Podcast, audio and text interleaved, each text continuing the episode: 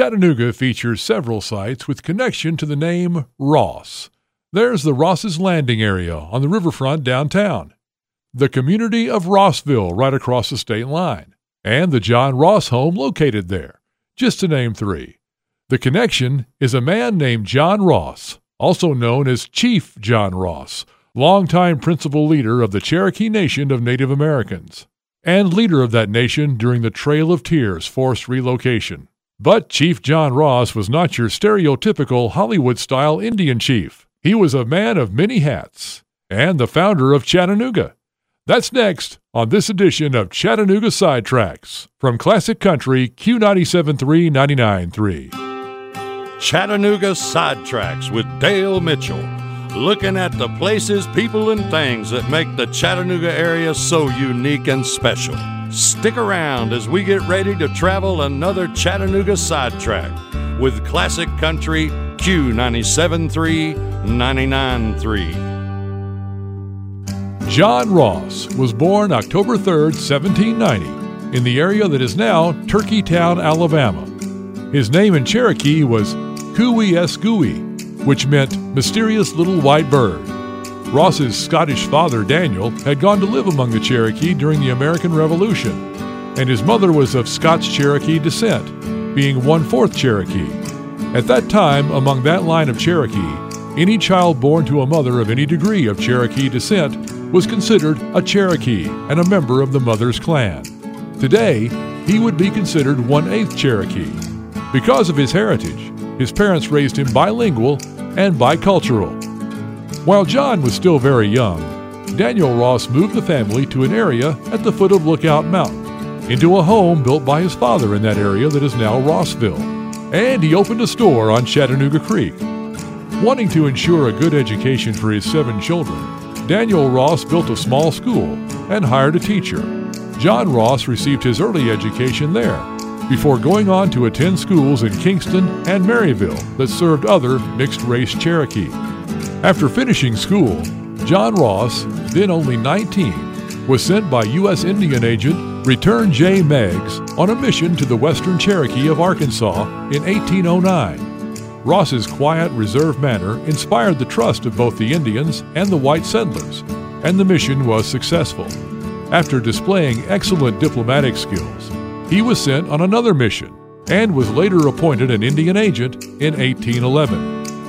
During the War of 1812, Ross served as an adjutant with the Cherokee Regiment. The Cherokee fought alongside U.S. soldiers, but were not considered true Americans. From 1813 to 1814, Ross fought in the Creek War with General Andrew Jackson and 1,000 other Cherokee, and reached the rank of lieutenant. The Creek Indian fighters were allied with British forces and were finally defeated at the Battle of Horseshoe Bend on the Tallapoosa River in what is now Alabama. Ross fought in the battle against the Creek and British that brought an end to the Creek War.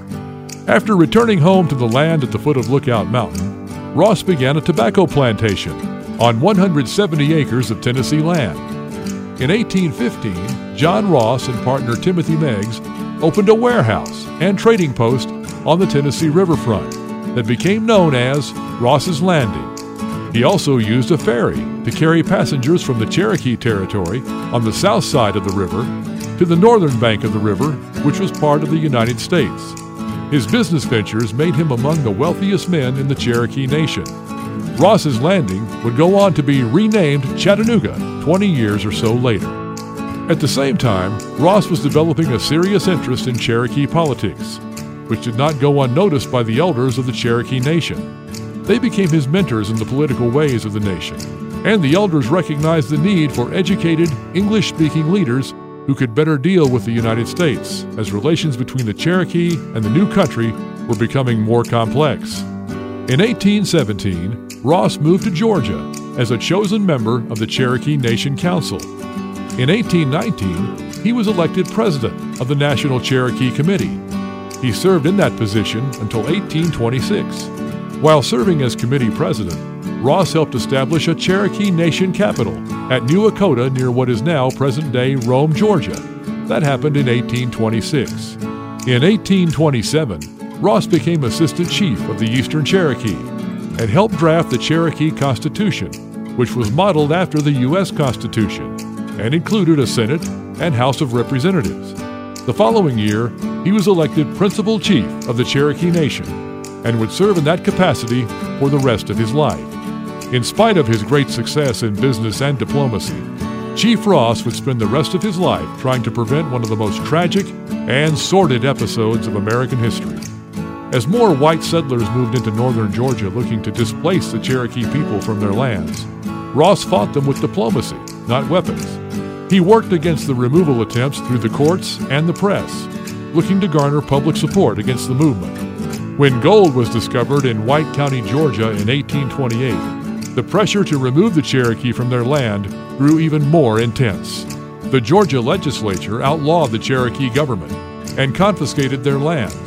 When the tribe sought federal protection, they were rejected. Chief Ross and Cherokee leaders won several court rulings in their defense.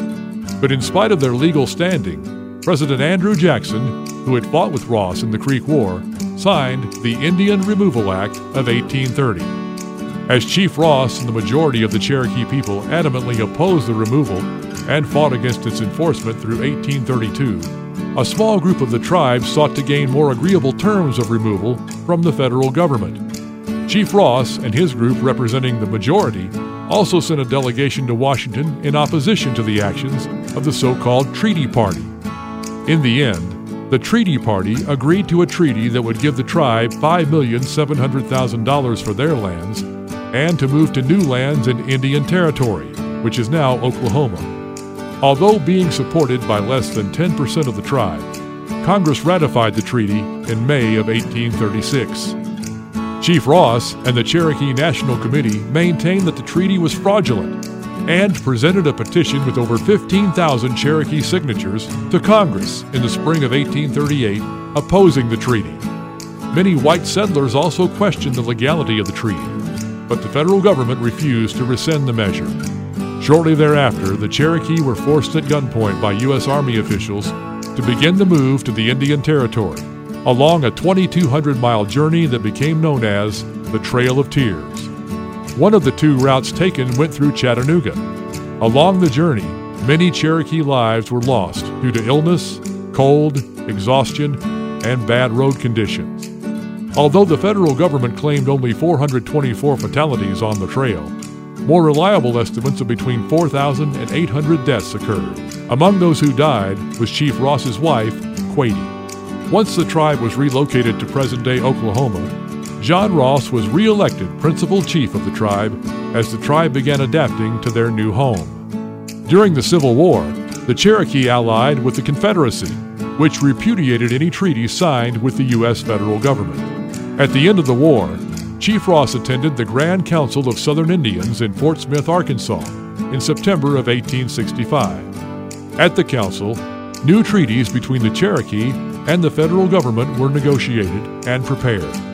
Although his health was failing, Ross joined a delegation to Washington, D.C. in April of 1866, where the treaties were signed on July 19th. Shortly after that, Chief Ross's health deteriorated further, and he remained bedridden at his Washington hotel where he died on August 1, 1866, at the age of 75. Chief John Ross, a great American, and the man who put Chattanooga on the map. We hope you enjoyed this edition of Chattanooga Sidetracks. Be sure to subscribe to Chattanooga Sidetracks on your favorite podcast player or service, and make sure to join us again soon when we take another trip down Chattanooga Sidetracks, a production of Classic Country, Q97.3, 99.3.